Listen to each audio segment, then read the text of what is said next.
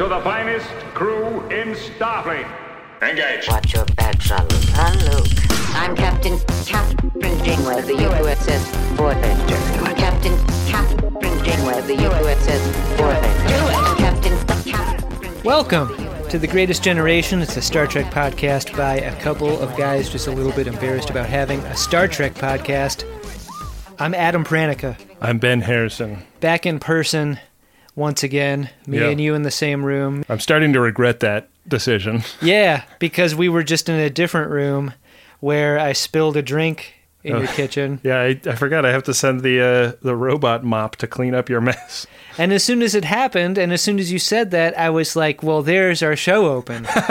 in a Voyager episode all about robots and our Yeah. relationships to them. I guess. I did a bad thing. I Yeah. spilled a sticky drink on your floor because you you did me the solid of making me a cocktail. Yeah. And what does it say about me that I treat this robot as a servant? Yeah. A robot that I bought from a company that is primarily funded by Defense Department contracts. I, I was wondering why it was so pink and fleshy. Joe Rogan Experience is sponsored by the Fleshlight. They don't sell them that way, but I tried to make it feel a little bit more, um, you know, personable. Yeah, but I mean, like that's where the dust goes. I don't like the idea of mixing lube and dust. Yeah, that's why. Uh, that's why you saw the Joad family piling all of their belongings into the back of a pickup truck and driving away from my robot mop. they don't want to be where the dust is. No, hell no. That's the last place you want to be if you're a Joad. more and more places turning into dust bowls these yeah. days. Yeah, Rosa Sharn took one look at that. No one's gonna want to fuck in a dust bowl. That's like one of the effects of climate change that no one's talking about. Yeah, turns out Darth Vader was right. Sand is is very hateable. Yeah, it gets into your lubricants. It gets into your uh, into your fuck vacuums. Yeah. Gets all over the place. I don't like it. I don't have a fuck vacuum at home. I do my fucking and my vacuuming the old-fashioned way. Well, you live in a uh, a very vertically oriented home that I is do. is not well suited to a fuck vacuum or a real doll or anything. Let me tell you something. It is a real deterrent to an aging parent living in a home configuration like this. How many stairs do you think my place has? Oh boy! I mean, you it's it's three different levels, right? So it's got to have it's got to have dozens. I kind of want to ask my wife how many stairs our place has, She's- just to see if she'll do it. She's just gonna hang up her work and and and count the stairs while we sit here whiling away our Tuesday afternoon. yeah, the uh, deterrent to a to an aging parent thing was definitely That's why parents love ramblers. yeah. It was on our mind when we were house hunting because You Um, actually thought it through, didn't you? yeah, I mean, I like your home and I like I like the layout and I like stairs in a place. And that's that's like maybe a little bit more my speed than the place we wound up moving to. And uh, and it was kind of not an option to even consider those places because uh, we have parents with, with bad hips and stuff, and uh, it just you know You know what? I didn't think it through because I really like both you and your wife's parents. and had I known that our steps would be a deterrent to them, yeah I might have made a different decision. I should have told you. Yeah. I, I regret not telling you. But instead, I'm just going to get myself invited over to their place, as I do. Yeah. A welcome guest every time. Yeah. That's me. Yeah, I mean, you're I've never spilled at their homes. you've never spilled at their homes. Uh, they always appreciate that you give a warning before you do a jackknife into the backyard pool. I do, yeah. Um, very, very gentle with the furniture. Yeah, you you always send a nice thank you note if uh, if the occasion calls for it, and that is, boy, boy, does a parent think that that is a great move. Oh my God, you could not impress a parent more than to send a thank you note for something. It dominates. I can't uh, encourage this enough Yeah, out there as we start seeing people, just generally, yeah, especially the older people in your life. You don't have to be family. But uh, if an if an old does you a kindness, Will you do me a kindness? Puts you up for a night or makes you a nice meal. yeah, yeah, you send a you send a little handwritten their way, and then uh, between five and eight days later, it gets there. By the time they've forgotten about the kindness they did to you, Yeah, and then like it, between five and eight days later, it gets there, and then like a month after that, they find it in the huge pile of junk mail that covers the floor of their garage, yeah, and then uh, and then they really appreciate it, and they say that Adam Pranica class act. Feels good.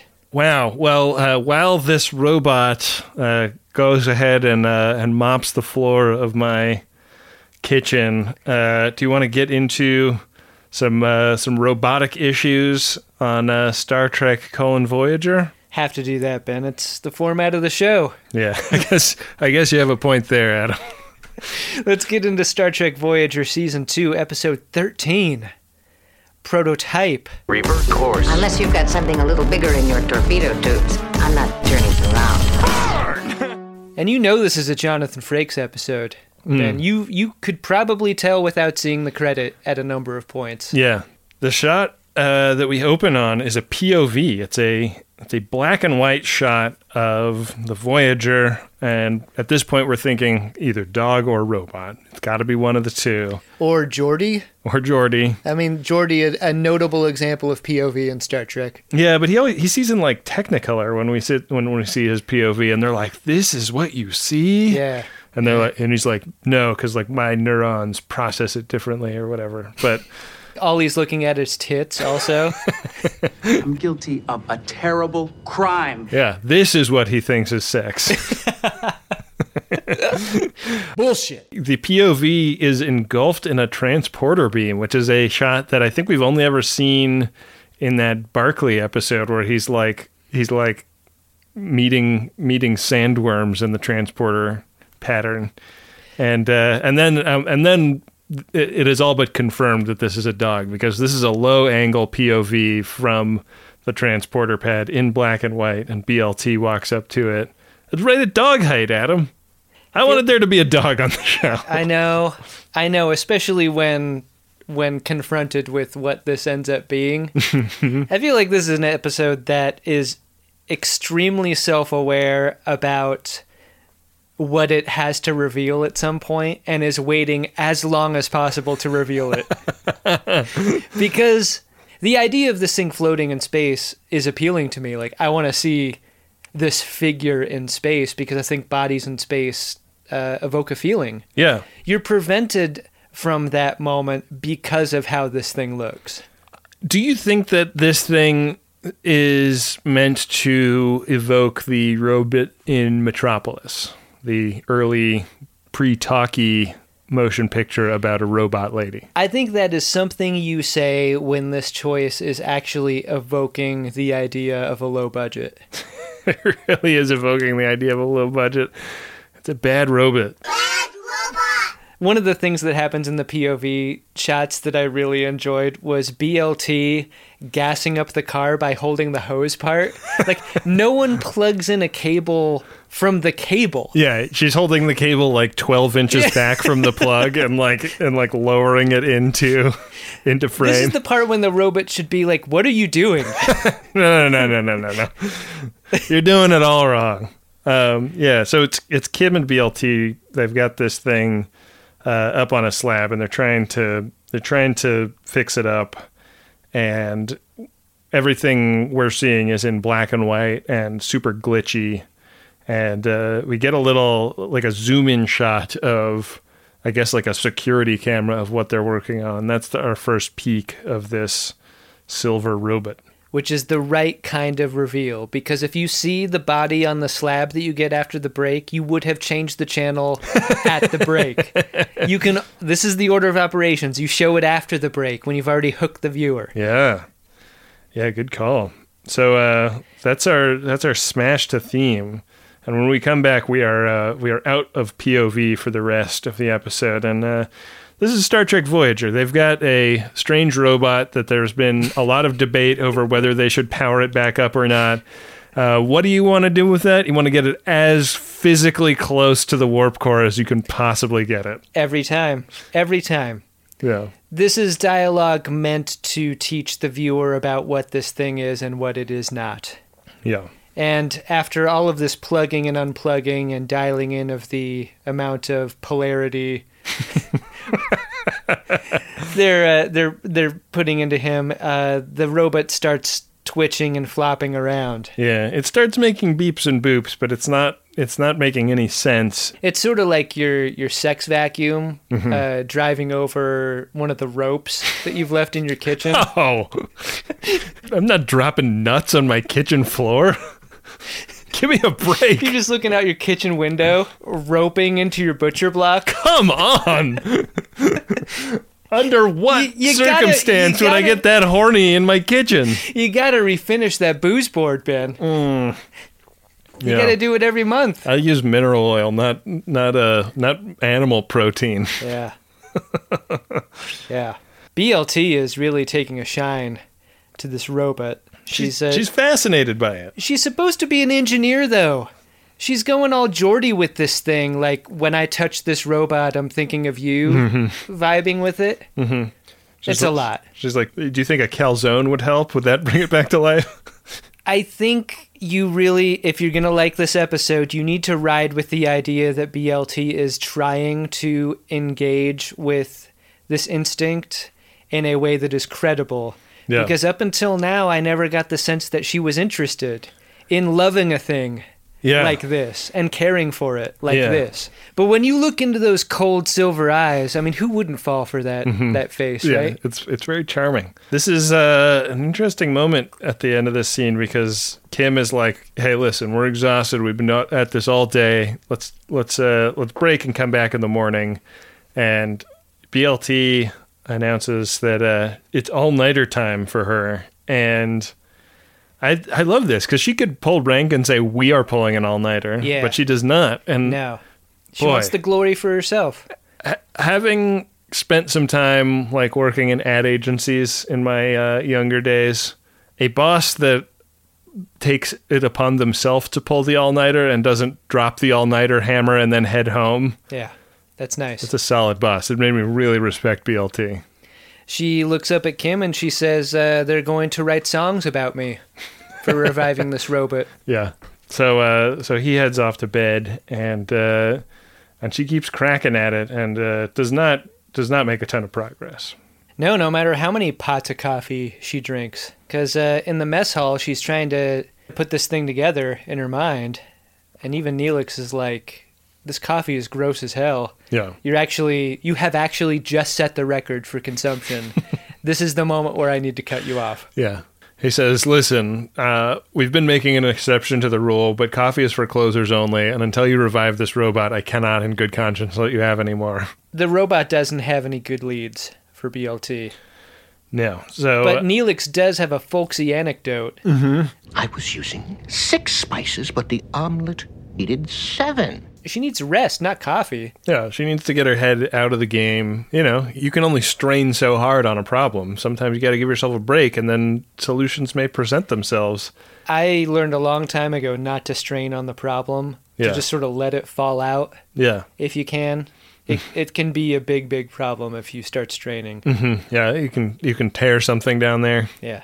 Uh, so it's almost comical, like how quickly the solution comes to her. She's like, literally gets to bed, lets her head touch the pillow just barely, and she's like up and back in it. Yeah, Sickbay is where she goes.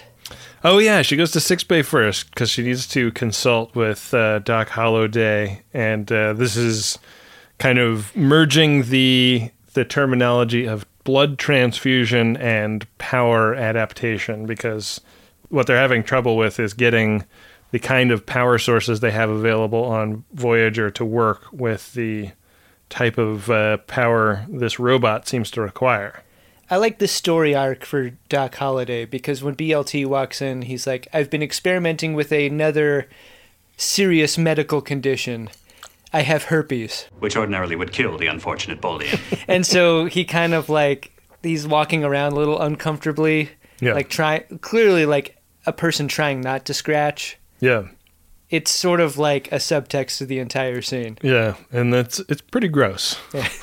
there is some fun dialogue patter between the two because they're they're playing that conversational tennis where they're trying to turn over the problem into finding a biologically sound version of a solution to a mechanical problem. Right.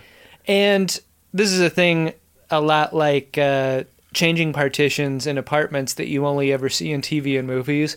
But the word unless solves everything. Yeah. At the end of this conversation, BLT figures it out with the word unless. And uh, she and goes- she's out of there. She's out of there, down to the warp core. We get a god shot, a like the Frakes signature god shot of the uh, robot on the slab next to the warp core, Yeah. and she's like putting little units, some kind of adaptation unit on, and uh, these are gonna these are gonna like adapt it to to the new thing. Yeah, I mean, we don't see BLT changing or waking up Kim and Captain Janeway for this moment. Yeah. But I've got to imagine the pitch is like, I'm ready to boot up this terrifying abomination. Who wants to join? and of course they do.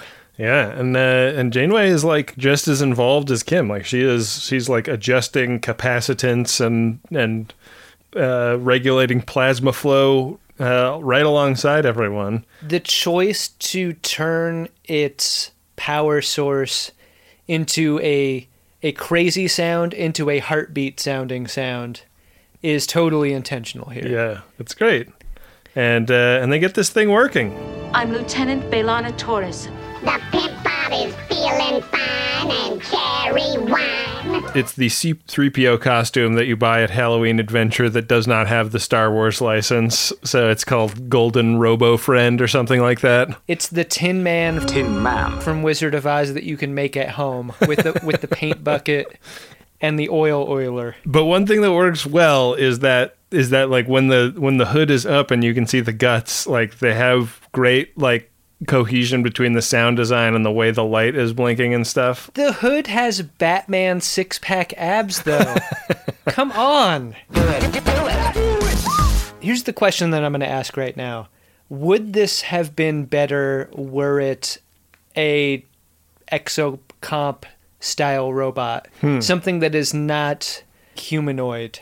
Or if it were to be humanoid, like here's a question I had later on, like it's clearly larger than BLT. Yeah. What if it were a lot larger than BLT? I thought that Like that what if it were 10 feet tall? an interesting choice casting like a really really big actor. Yeah. Um, when I was uh, in college, I made uh, my my thesis film actually uh, featured a robot, and uh, this guy like worked as a human statue slash robot dancer in Times Square. Like he he painted himself orange and went down to Times Square and put a hat on the ground and had like one of those little mouth whistles where you could go like zip, zip, zip, and he could just like do like beautiful perfect imitation of a robot. and you had him break character so you could pitch him the idea for your movie. No, I I uh, I got a hold of his headshot through someone, but um Was he your We- third choice after briefs, underwear, guitar player, and uh, and and extremely shitty Spider-Man. yeah, yeah, Uh, no, he was he was my first choice because Elmo? Uh, but he like we had uh, I, I can I can say this with confidence about the exact same budget for making a person look like a robot as this episode of Star Trek Voyager did. Yeah. Like the costume was on this level for my student film, but the robot was so roboty in my film because he could move it. He could move in the right way, and like this guy is doing little things with his head that are good at implying that kind of twitchy robot, but it's like it's not more than Brent Spiner did. And Brent Spiner was supposed to be almost human, like the like right on the cusp of Pinocchioing. And this guy I think should be much robotier. Watch what you say, white bread, before I cut you. It's an episode that should be doing everything it can to make us forget Brent Spiner's performance of Data, and instead drives the the episode car right up to Data's house and slowly rolls by to remind us of what could have been. Yeah, it's a real Olivia Rodrigo to Brent Spiner. It is. Yeah. we see how happy Janeway and BLT are in this moment, but we don't see a react from Kim, and I think that's because he's horrified that there's another being on board with a limitless stamina. Yeah, I kind of got the sense that Kim was was sizing this robot up, trying to see if it would be interested. Yeah. because they're. I mean, the that is a pretty exciting uh, proposition. Uh, but uh, this is uh, automated personnel unit 3947, and uh, it uh, explains that it was stationed aboard a Pralor vessel, and it was on a mining drone, and the drone got exploded, and that's why it was like drifting around in space. God, give me the flashback. God, give me give me 50,000 more dollars to show the like dissolve to this little miner guy working on a thing and then being blown free from an asteroid and like spinning in space. Yeah. God. So many times somebody gets gets abandoned in space in a sci-fi, Yeah. and it's very rare that you don't see the event leading up to that. I know. I know. It's kind of kind of left me wanting that. This guy has no memory of basically anything else. Yeah, which I think goes some way in suggesting a sentience. Like, this isn't described as a damage to a memory processor. This is described as can't remember or Yeah. forgetting, and I think that terminology is is specifically important here and they're saying like, oh, maybe it'll come back, which is also. in also a way that yeah. does not happen when you drop a hard drive into a bucket full of magnets. If I had a nickel for every time I've dropped a hard drive into a bucket full of magnets, I you know that. Why do you have that bucket under your desk? I don't know. I love the feeling of danger. Yeah. Yeah. So the robot encourages BLT to work on making more power units that saved them. The robot's like, uh, great job with me. Yeah. Uh, I know a whole lot of people like me who could go for this. Are you interested in a business opportunity? Because uh, I happen to know that there's a sizable market of power unit enthusiasts out there, Yeah. and we don't know how to make them ourselves. To emphasize their point, the robot stands up. And the way that this is blocked, again, I think is is very specific. You don't ever see the robot's legs or feet Yeah. the entire episode. And it's by blocking you get the suggestion of their difference in height between BLT and the robot. Right. But But it's not a crazy difference. I think you could play this moment for more fear Right. than they're doing. It should be the guard in Star Trek 3 standing up when Yeah. Sulu walks up and talks to him, and he's like two and a half feet taller than him. Right. Right. Yeah. I mean, also this like this like real face on shot of automated personnel unit 4154 or whatever it is really exposes the seam in the front and back half of the helmet that they put this actor in. Yeah. Adam, I hate this seam. I hate it so much. I hated looking at it. I hated how it didn't fit. I hated how the gap was not even all the way around. It'd be like if you the bought a car. so the actor could live. Ben, if you bought a car and like the door had like wider parts in the you know where it meets the jam and then narrower parts you'd be like this car was not built correctly that's how i feel looking at this gap you got to return this robot. yeah the fit and finish is unacceptable You cannot take delivery of this robot. I read that the actors inside the robot costume, like they were suffocating in there yeah and could only see out of like tiny slits in their eyes, so they had to navigate to their mark by feel. there got to be a better design did they like get this script like the day before they had to go into production on it No way. what the fuck I I wonder if Gersha Phillips watches an episode like this and just feels two things. Like a great amount of of sympathy for a budget that is very very beneath hers, yeah but also must just laugh and laugh. you know? Yeah. Is this a costume department thing or is it do you think it's special effects makeup department thing? Like that's another thing I always wonder is like where does one stop and another start with a character like I mean Star Trek Voyager has characters that have like robotic components and human components like Airiam and it's like it's really well done. But they also have like a character where there's like that just has like an iMac for a head A uh, costume designer does not choose their budget. So I'm laying this entirely at the feet of the producers involved. Yeah. Because TNG episodes, especially early TNG episodes, fucking knew to make the weird bad guy of the week a speck of light or Right. or or an exocomp or something else that they knew they couldn't do. And I think if you're a producer and you're like, well, yeah, we've got $5,000 and a bunch of this fucking silver rubber. Let's see what we can do with it. That's your fault. Yeah, bad planning. Um, so so BLT goes to the captain uh, and is like, "Hey, listen, I've been asked to uh, go into the battery manufacturing business, and uh, I think I'm going to do it. I think that uh, I think I can make a lot of money. I think I can make a lot of these automated personnel units very happy." And the captain puts the kibosh on that really quick. There's coffee in the kind of tampering the Prime Directive prohibits. it's one of those great uh, prime directive moments where you can really see why the prime directive does not feel like the thing to do in a moment like this for BLT. Are you making the case that Captain Janeway is right?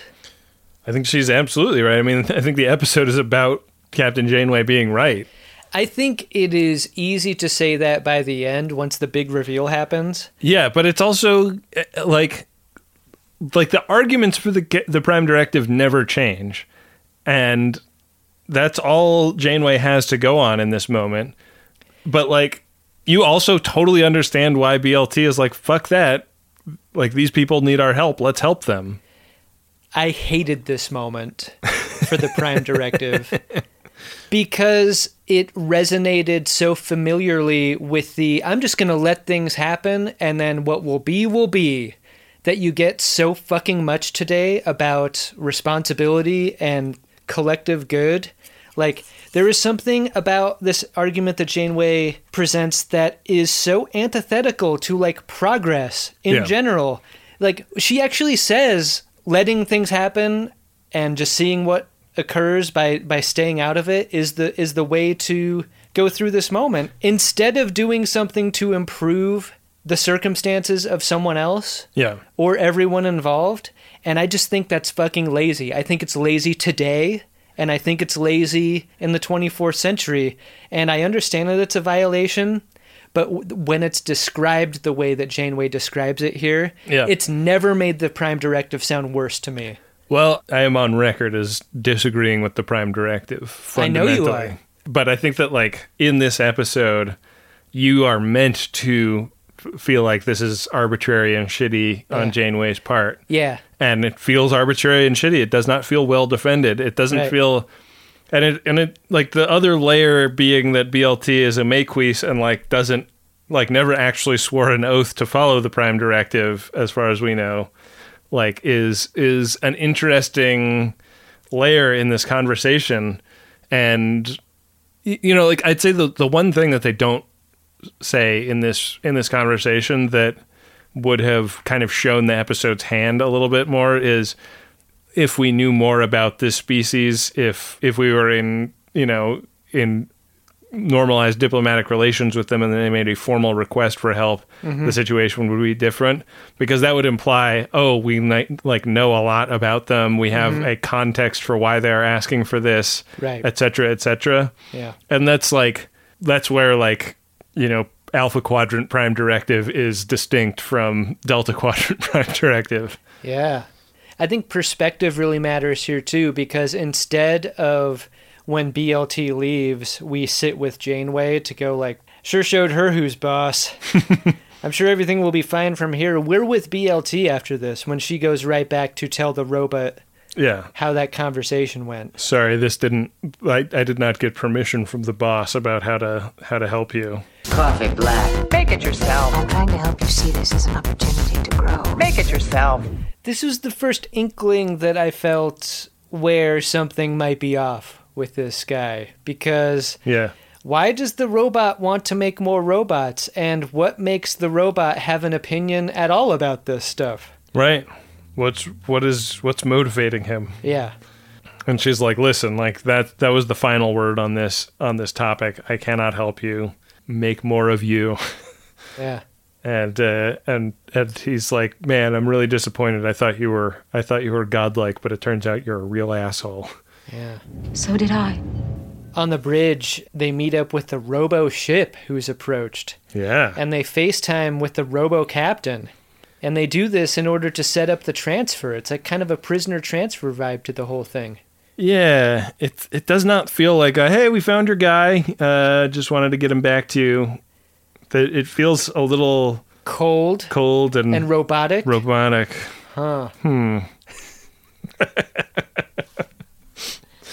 so they they arrange for this. BLT goes down to the transporter room to uh, shake automated personnel unit 242's hand.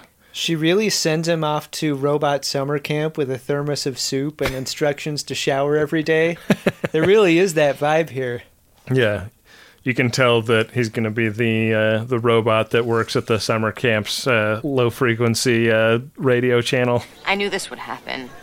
I would meet you and fall in love with you, and you would leave me. You can tell in the scene that this is one robot that's definitely going to piss the bed. He's got one of those Joker uh, uh, hand buzzers, though. yeah. And sure enough, it's a lightning handshake. Lightning handshake, KO BLT, and uh, he abducts her. It's like abducting God Adam. This is not supposed to be funny, but the shot of the robot on the transporter pad, King Konging BLT, is a real look. Yeah. And it's shot slightly like pointed up, which Yeah. just makes it makes the robot look even more like Frankenstein's monster here. Totally, totally. And we get one of the one of the most classic Star Trek scenes. Up on the bridge, they're going like, "Somebody's doing a transport. Stop it before it gets." No, we can't. It's we missed late, it. Yeah. yeah. Nobody is ever like, "Fuck! Ow!" like Kim. Kim is not like, "God damn it! I." If I had hit that button half a second earlier, I would have I would have stopped the whole episode from happening. You see the angle on the pad and his finger just misses. it misses just slightly, but it's enough. They're gone, Captain. And then she's like, Mr. Kim, why don't you take five? we'll call up your relief. Yeah, the jump has been jumped on them, and it's over. BLT's over there. And uh, so they have to get back on the FaceTime with, with Captain Robo. And now now Janeway is uh, starting to pull the sword out of the scabbard. She's saying, like, Except it's sort of a limp sword because she's like, don't make us shoot at you. Come on. Like, Yeah. we don't want to have to respond with violence. Just return our person. yeah. And this is like the classic puncher pulling their punch when the other boxer like is, is throwing at full strength. Yeah, they should have just opened up with everything they had in this moment. Yeah. Um, It's the only way to be sure. it was a very hostile act. Yeah. Anyways, Wouldn't you be hurt if you were BLT and the ship where you came from didn't see fit enough to like respond fully to your kidnapping?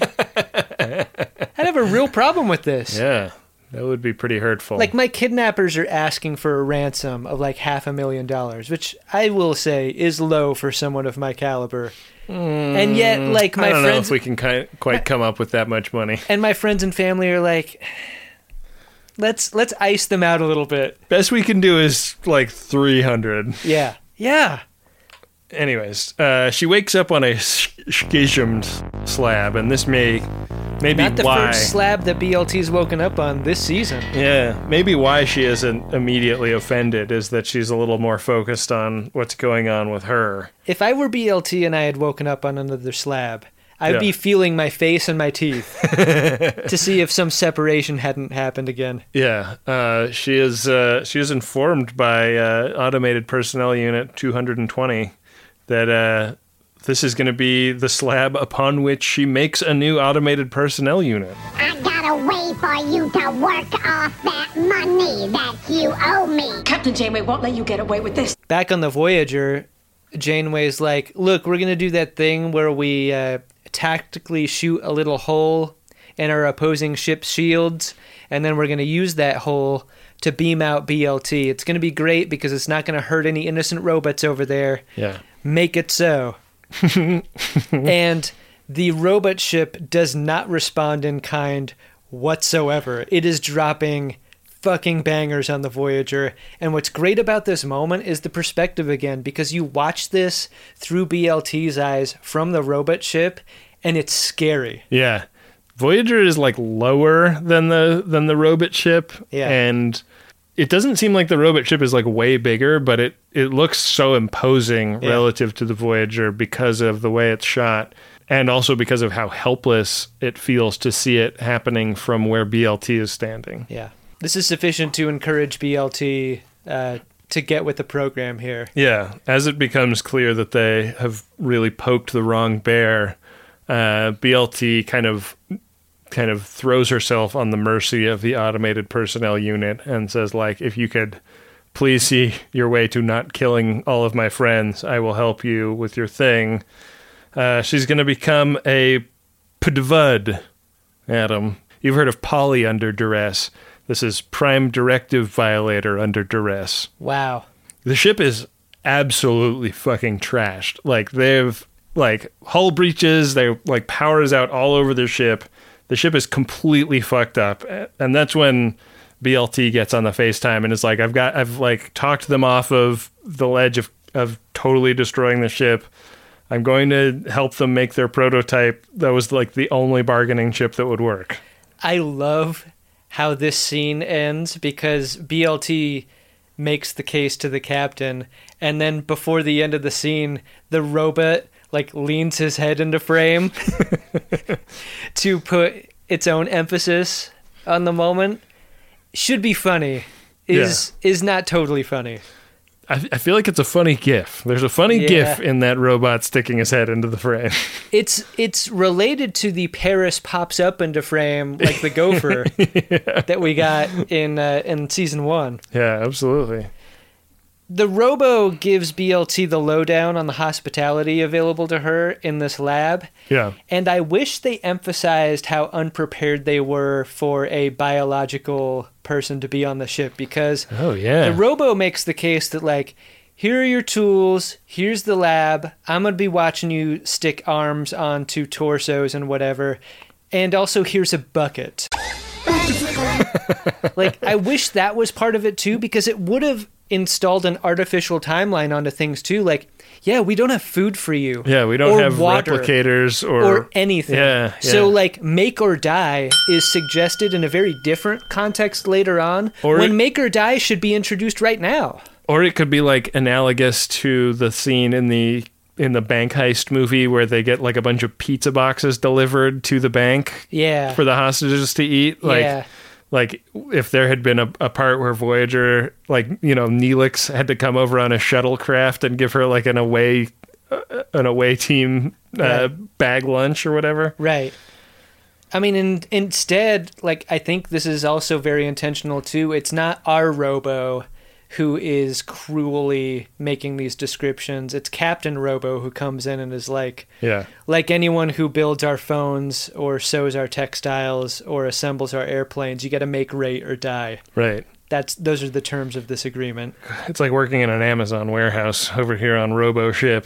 Yeah. Um, I thought they did um, a good job of, of giving us a couple of visual cues to tell these robots apart. Like as cheap as the designs are of the of the robot characters, like having them be broken in slightly different ways, I think was a good choice. Because we all are, right? Mm hmm And that's at the end of the day, uh, that's really how I tell people apart. I've got to get that. Boy, do I love a microdose gummy from Lumi Labs. I'm uh, I'm running low, so I'm gonna head over to microdose.com pretty soon and put in another order.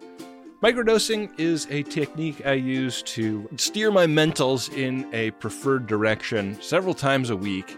And uh, I just love it because you can really predict what is going to happen and to what degree it is going to happen. Because these are very low dose cannabis gummies that uh, give you an entry level dose that help you feel just the right amount of good. And they've been super loyal as sponsors to Greatest Trek and Greatest Gen, so I hope you will give them a try.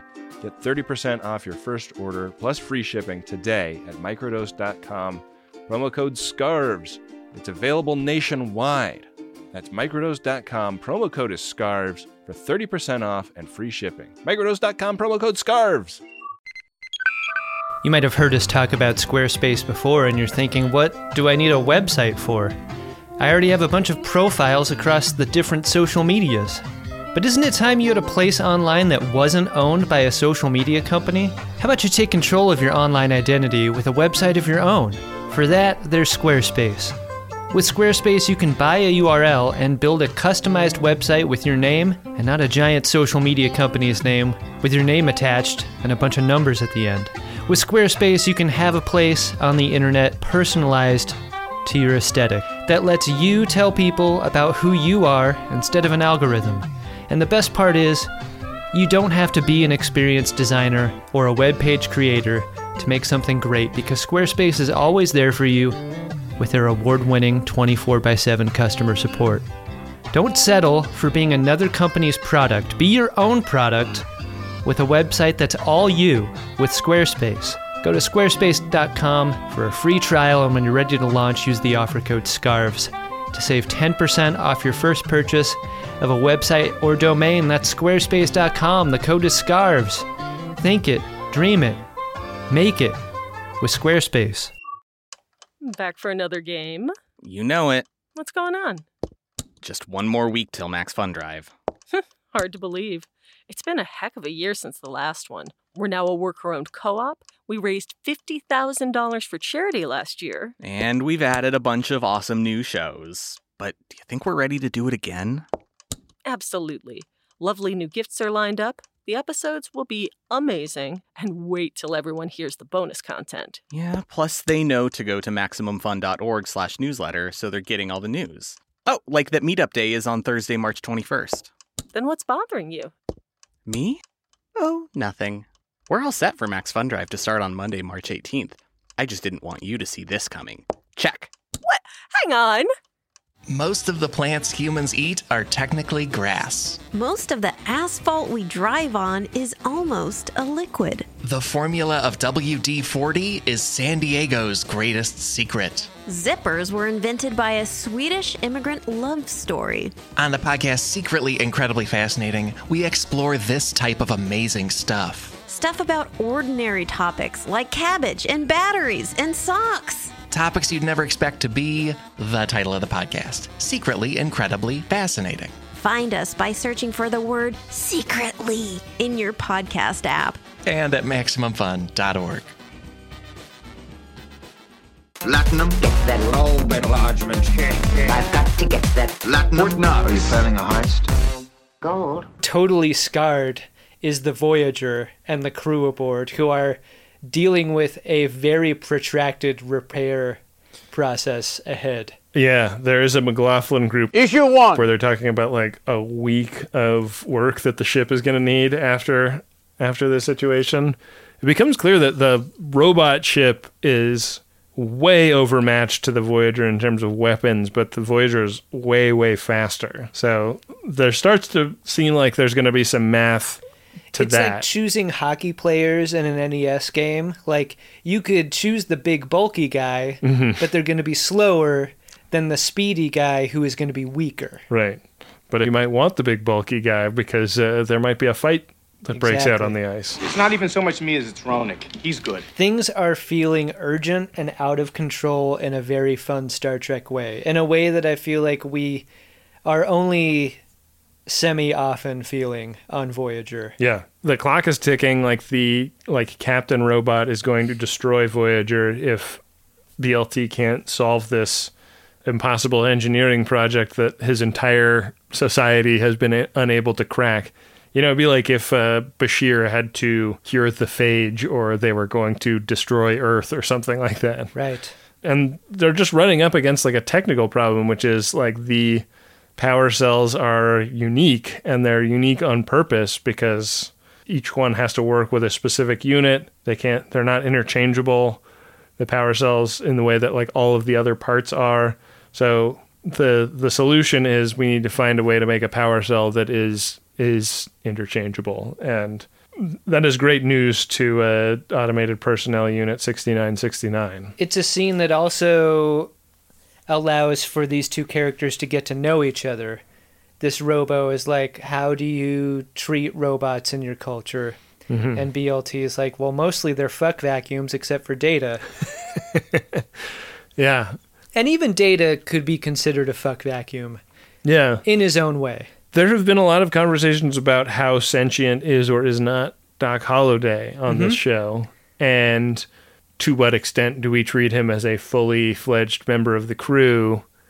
And that was a debate that was focused on a lot more intentionally in a few episodes of TNG as, as regards data. But I thought it was interesting that Doc Holliday wasn't even cited as a as a comp in the in these scenes because he's like he's not an autonomous robot, but he is a computer intelligence, right? And they probably will at some point in Voyager do some kind of deep dive comp as to why they aren't considered related ideas. Yeah. That was strange to me and also it was interesting in the context of there having been some friction in the rest of the crew with how to treat Doc Holliday that BLT is like you and Data are the same to me. Like what she is saying is that if automated personnel unit 222 came to the Federation, he could get a uniform and go to the academy and shit. Yeah, but Tasha Yar would never fuck this guy. No. No. She's got higher standards than that. Yeah. She likes a dad bod. She doesn't like all that all those muscles on the on the abs, you know. She uh, she likes dad bod and she likes uh, page boy haircut.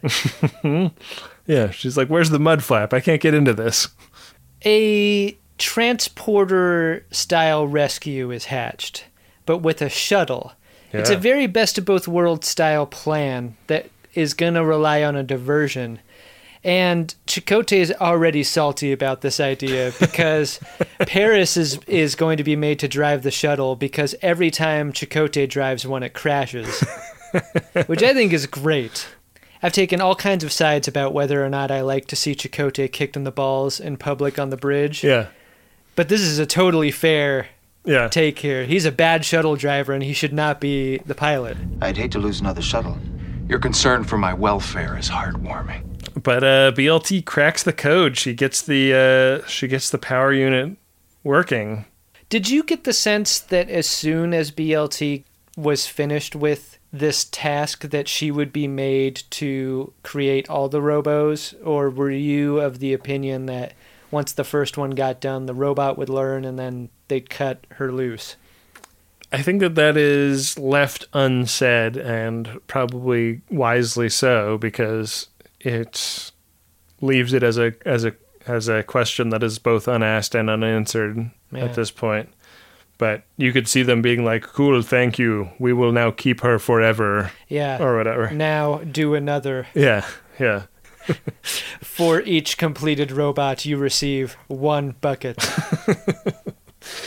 they uh, they put the new power cell, the new robot. She tells uh, she tells her uh, her captor to cross his fingers, and the way he does this, I totally thought he was gonna like hold a, a hand up to choke her if it didn't work. yeah. Uh, but she powers it up. Uh, there's a, an initial hiccup, but then uh, she gets it going and it works. Prototype 0000000001 is functional. Prototype unit 0001 is ready to accept programming. I thought this prototype's designation was blinking 12 o'clock because several times throughout the rest of the episode, this robot just verbally blinks 12 o'clock in a very fun way. Yeah, they, we don't get a lot of time to to get a sense of this new robot because a new ship comes in and starts dropping bangers on the robot ship, and uh, much like the sprites in a Double Dragon game, this looks like it's the same ship just with slightly different lighting on it. Yeah. I really like this moment a lot. I do too. So so these ships are licking shots at each other, and um, it's pretty clear that they they don't really care about the Voyager at this point. I love this moment where Janeway hails the gold robo ship and she's like, "Hey, actually, like, we've got someone over there that we need back, so could you cool it with the bangers? and the way that the Gold Robo Captain puts it makes it seem as though, like, it's cool, it's cool, we'll do something about it. It's suggested to me that if they lay back in the cut, there is a chance of getting BLT back. Yeah. So but they do not lay back in the cut because Paris is in the shuttle. Yeah, and they're like, "This is actually great. This is like this is like that time last week when we thought that there was just like a generalized riot breaking out at the prison, and we could use the distraction to our advantage and Yeah. send Paris in there to save the day. Yeah. This time he might actually be able to do it and save the day. This is great. So, uh, so he is like flying in there, like in the firefight, in the middle of it. BLT, uh, back in her lab, is uh, is talking to her captor, and she's like, "Why, why are these guys shooting at us? This ship looks just like yours. Shouldn't you shouldn't you guys all be friends?" And he's like, "No, no, no. They were like built by the other guys, and we fight them." Look at them. They're gold. Look at me. I'm silver. Yeah. Obviously, we've got beef.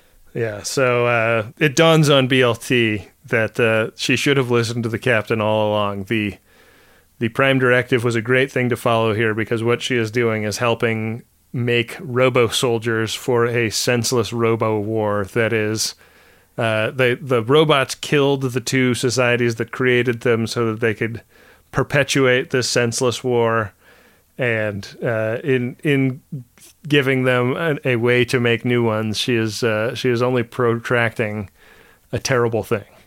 This is the most science fictiony moment in all of Star Trek, maybe.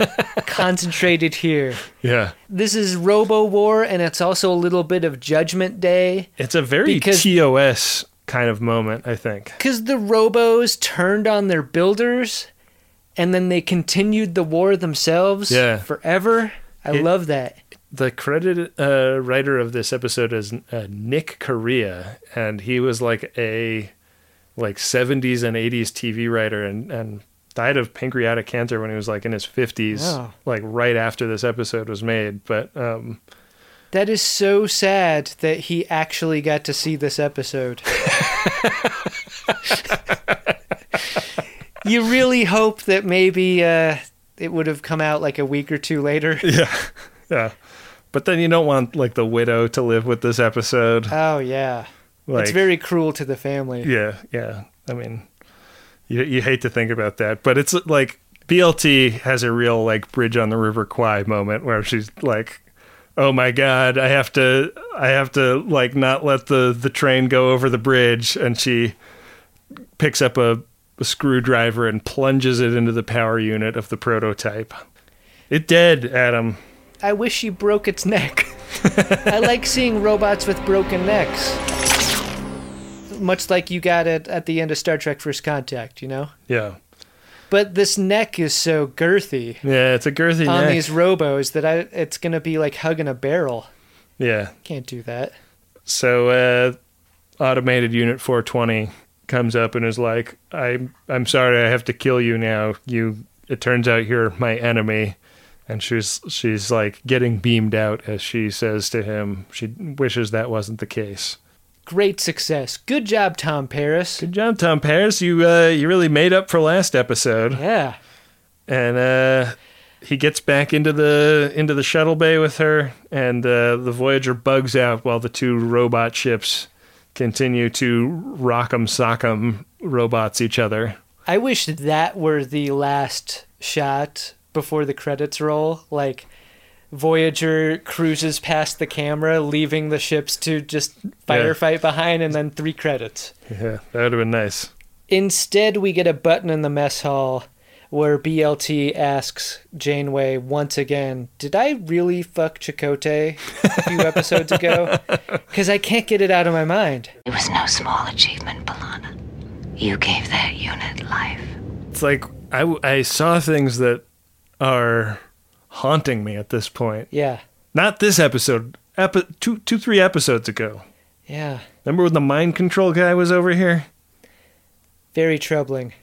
And once again, Janeway I mean, lets it's like- BLT off the hook. Like it feel it felt like as much as anything an excuse to give Jennifer Lien a moment in the episode. Yeah, which because she like hasn't been in it that much. which I don't lately. understand, and really hasn't been in in much for the past several episodes. Yeah, It's funny that her scene is freshening up BLT's beverage, though. Like, I like that. That's that's a callback. That's yeah, fun. Yeah, she spills a little on BLT's hand, and she's like, "Ow, ow, that burned." What the fuck, Kes? I know this is a double walled tumbler, which means I can't necessarily feel the temperature of what's inside, but goddamn. Yeah. Well, did you like this episode, Adam? You know, I'm really easy to get along with most of the time. But I don't like bullying, I don't like threats, and I don't like you. This is the puppet problem all over again, isn't it? I guess so. I don't know if I would call the puppet problem a problem personally. If you, for some reason, are a puppet person, the way I know you are, but these you aren't probably puppets. love. This is exactly a puppet. This is the same thing. no, the puppet was good.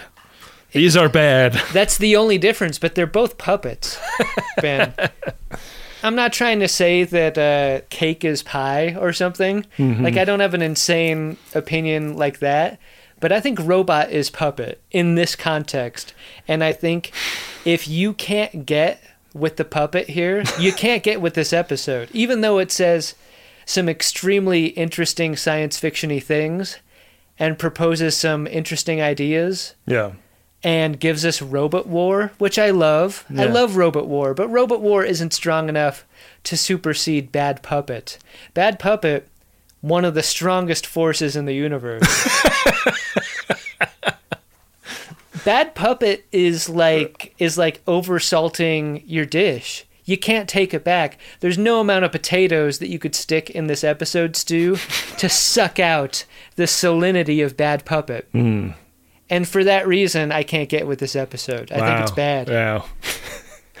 it's a bad episode. And it breaks my heart because it's a Frakes episode. It's a Frakes episode. This never happens. I mean, you know, even even the greatest pitchers in the in the MLB occasionally have a bad game. Yeah. You know, you can't have you can't throw no hitters every single time you get up on that mound. I feel like this is exactly the thing you want to talk about that no one ever asks Jonathan Frakes if they sit next to him on an airplane. Like, hey, what happened out there with Prototype, man? I wear the the Frakes jersey. I'm a big fan for life. But what happened there, man? Yeah. You just have a bad game? Yeah, you and I both know that uh, one of our favorite things is when people want to want to know about some of our darkest chapters. Can't wait to go back out on tour. Whatever happened with Friendly Fire? Why did that end? What was that like? You know what? That's a point well taken. But here's maybe a way to present that idea a little differently, which is Frakes has the sort of cachet to either uh, hold on to a script or drop it into the waste bin. And I think he's got to recognize the financial constraints of a, sh- of a show like this and know that uh, you can't fuck with a robot. Yeah. You got to be willing to walk out on directing a show if you feel the robot coming around the corner. you got to be willing to leave it in 30 seconds flat. Yeah. Do you think that the robots like had something over the showrunners? Like the showrunners were really worried about their medicine that week. The only reason that this happens is if they made the robots before the show and they were like, well, we got these robots. and they wrote for robot. I don't think Nick Corea was in the writers' room. I think this was a submitted script that they picked up and did not rewrite. I think if the robots worked, like the the script works though. And you could make a decision that worked within the constraints of the budget and still had a robot. If you were HD remastering Voyager, I could see making this episode work by digitally replacing these men in robot suits with CG robots that looked robot-y. Like I think that would take it up past the level of bad episode. Like it would get it out from under the water. Yeah. Like I think that that is like the main thing that's fucking it up. Like I don't think the script is that bad. It's not. It's not at all. On the page, this episode totally works. It's just a bad execution. Well, the only thing that's ever reliably a perfect execution is our reading of the priority one messages in the inbox. Do you want to go check on those, Adam? Yeah, let's see if there are any uh, painted on ab muscles. Priority one message from Starfleet coming in on secured channel. Need a supplemental income. Supplemental income? Supplemental. Supplemental. Yeah, it's extra. But the interest alone could be enough to buy this ship. in our first message, which is from Poopy, and it is to Ricky Rocco. The message goes like this Happy 40th birthday to my favorite old. Wow. Since I last contacted you via Priority 1, we've learned to cohabitate peacefully. While confined to quarters, the baby Sisko kitten has joined the fleet. And a little human is on the way. Wow. I wouldn't want to embark on this new voyage with anyone but you. Just don't leave me for the celestial temple. hey, Poopy and Ricky Rocco, making a human. Yeah. Pretty wild. Uh, this is a this is one of those late P1s. Uh, we missed Ricky Rocco's 40th by several months, but uh, but happy belated Ricky Rocco. Yeah. Adam, this one is from Cadet Ramon LP4. Hey, we know Ramon LP4. Sure do. Working on the punch card. It's to Commander April Nicole Bram. It goes like this Happy April birthday, April! From your H Town peeps! This will surely be late, but I wanted to send my thanks for being an awesome FOD and hooking me into the pod. Can't imagine surviving 2020 without it. Eternally grateful you let me tag along for free to Greatest Gen Con last year when your then boyfriend bailed. Unlike Tyler, he was without honor. That's right. Sounds like April Nicole Brem, comma commander, really upgraded to Tyler. Yeah, Tyler sounds great. Tyler sounds good. Previous boyfriend, weak as hell. Yeah. sounds like a real upgrade in the honor department. Yeah. Thank you, Ramon LP4. Yeah, thanks a lot for your support of the greatest generation and your patience with us. That's a message just for Ramon LP4. People can head to MaximumFun.org slash Jumbotron to get a Priority 1 message, Adam. That's right. It's 100 bucks for a personal message and 200 for a promotional message, and we appreciate them because they help support the production of this program. Yeah, thanks Poopy and Cadet Ramon LP4. Yeah. Hey, Adam. It's that, Ben. Did you find yourself a drunk Shimoda? Incredible. Drunk Shimoda! I mean, this is going to be uh, a little abstract. Hmm. Anyone involved in the robot decision Yeah. gets my drunk Shimoda. Yeah. A truly insane decision to make here, knowing what your abilities are. Yeah.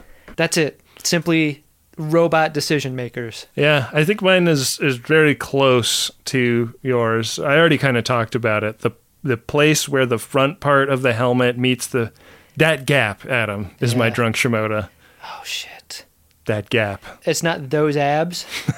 it's that gap. It's a fucking trash can with abs. Yeah.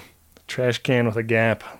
You know how Star Trek occasionally does the like the auction of the costumes and whatever. Oh. They just threw this one out, right? This this is this was not a Yeah. was not a popular item at the No. the auction. Thirty-eight dollars, the winning bid. Yeah. Not This- it's this like guy- more expensive to ship it than it was. This guy, this guy brines his Thanksgiving turkey in the torso. that's, that's what the winner does with this robot. Yeah, I sure hope this paint is food safe. Yeah. Objection noted. We'll do this without you. Do it. Do it. Do it. Well, Adam, uh, it's time to decide how we will be watching the next episode. Uh, why don't you head over to gagh.biz slash game, where we keep the game of buttholes, the will of the caretaker, and I will tell you about season 2, episode 14 Alliances. Hoping to strengthen Voyager's strategic position in the quadrant, Janeway reluctantly seeks an alliance with the Kazon? What? Say what? An alliance with who? You haven't seen what? You're required to learn as you play. Roll. All right, Ben. Uh, our runabout is slowly pulsing on top of Square 17. It's on the doorstep of a Quarks Bar episode. Uh, just a few squares past that, the His Eyes Uncovered episode. Right.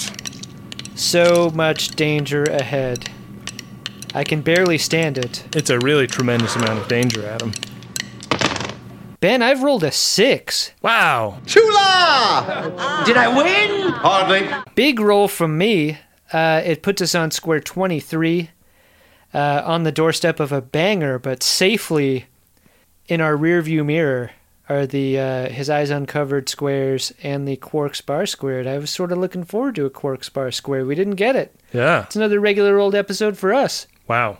I'm uh, I'm looking forward to a regular old episode, uh, and I'm also looking forward to seeing what the friends of DeSoto have to say about this episode on the internet. Oh yeah, always read the comments. That's what I do. Uh, people like to talk about the show using the hashtag GreatestGen on Twitter. Uh, there are great groups on Facebook, Reddit, uh, drunkshimoda.com, Discord, uh, and of course, we've got our social media accounts at Greatest Trek on Twitter and Instagram.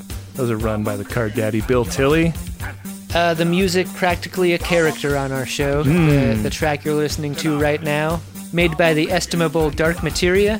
And our theme and inter- interstitial music is made by the more estimabler Adam Ragusea.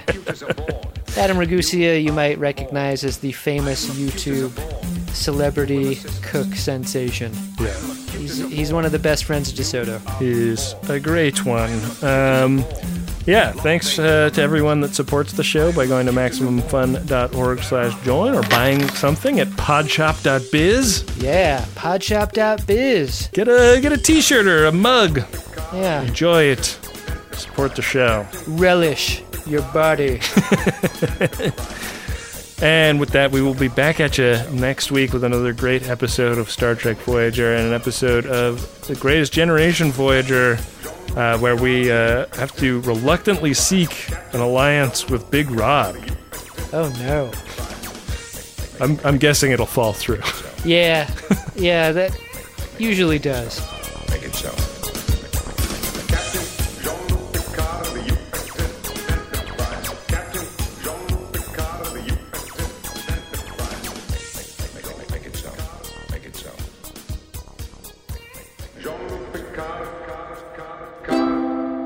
MaximumFun.org. Comedy and culture. Artist owned? Audience supported.